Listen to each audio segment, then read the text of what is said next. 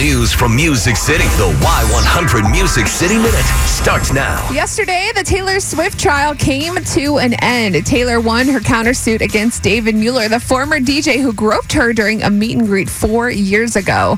They deliberated in court for less than four hours yesterday before ruling that Taylor's team and her mother were also not guilty of getting Mueller fired by making false accusations. The jury believed those accusations because they ruled in favor of Taylor's countersuit and found Mueller guilty of sexual assault. They awarded her the symbolic $1 that she was asking for in damages. After the verdict, Taylor released this statement I acknowledge the privilege that I benefit from in life, in society, and in my ability to shoulder the enormous cost of defending myself in a trial like this.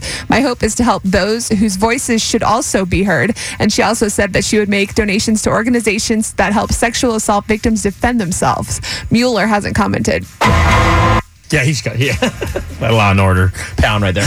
No, but I just think that this is awesome what Taylor's doing. Obviously, we we know she does things like this, but a lot of women would say that they're are afraid to pick, uh, you know, to, to speak about this because they have to kind of relive it and whatnot. And you know, and, and, there's a far worse assaults than what happened with Taylor, which well, doesn't make it any less important. But the fact that she's going to not only take this experience and hit it head on, but she's also going to make it possible for other people to speak up. I think that's really great by Taylor. It just shows her character. She had to hide it for so long and to finally bring it to the forefront and show other people that, hey, it is okay to speak up for yourself. And the fact that she only was asking for $1, obviously, it's not about the money to her. Of course, no. it's to bring awareness to things like this, and people shouldn't be shamed when something happens. It's not with the press either. I mean, she doesn't want to be involved in this if she right. didn't have to be, but she did, and she spoke up. I, Good I, for her. Yeah, definitely give her a round of applause on that. In other music news, Florida Georgia Line and pop singer Bebe Rexha collaborated on a song from Bebe's album. It's called Meant to Be. I'm obsessed with it, but you can decide what you think. Whoa, hold up, girl, don't you know you're beautiful?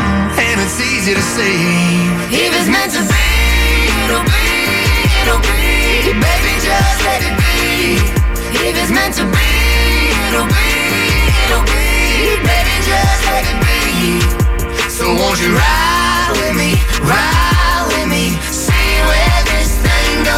Lots of good vibes. That is their new song, and that is your Music City Minute.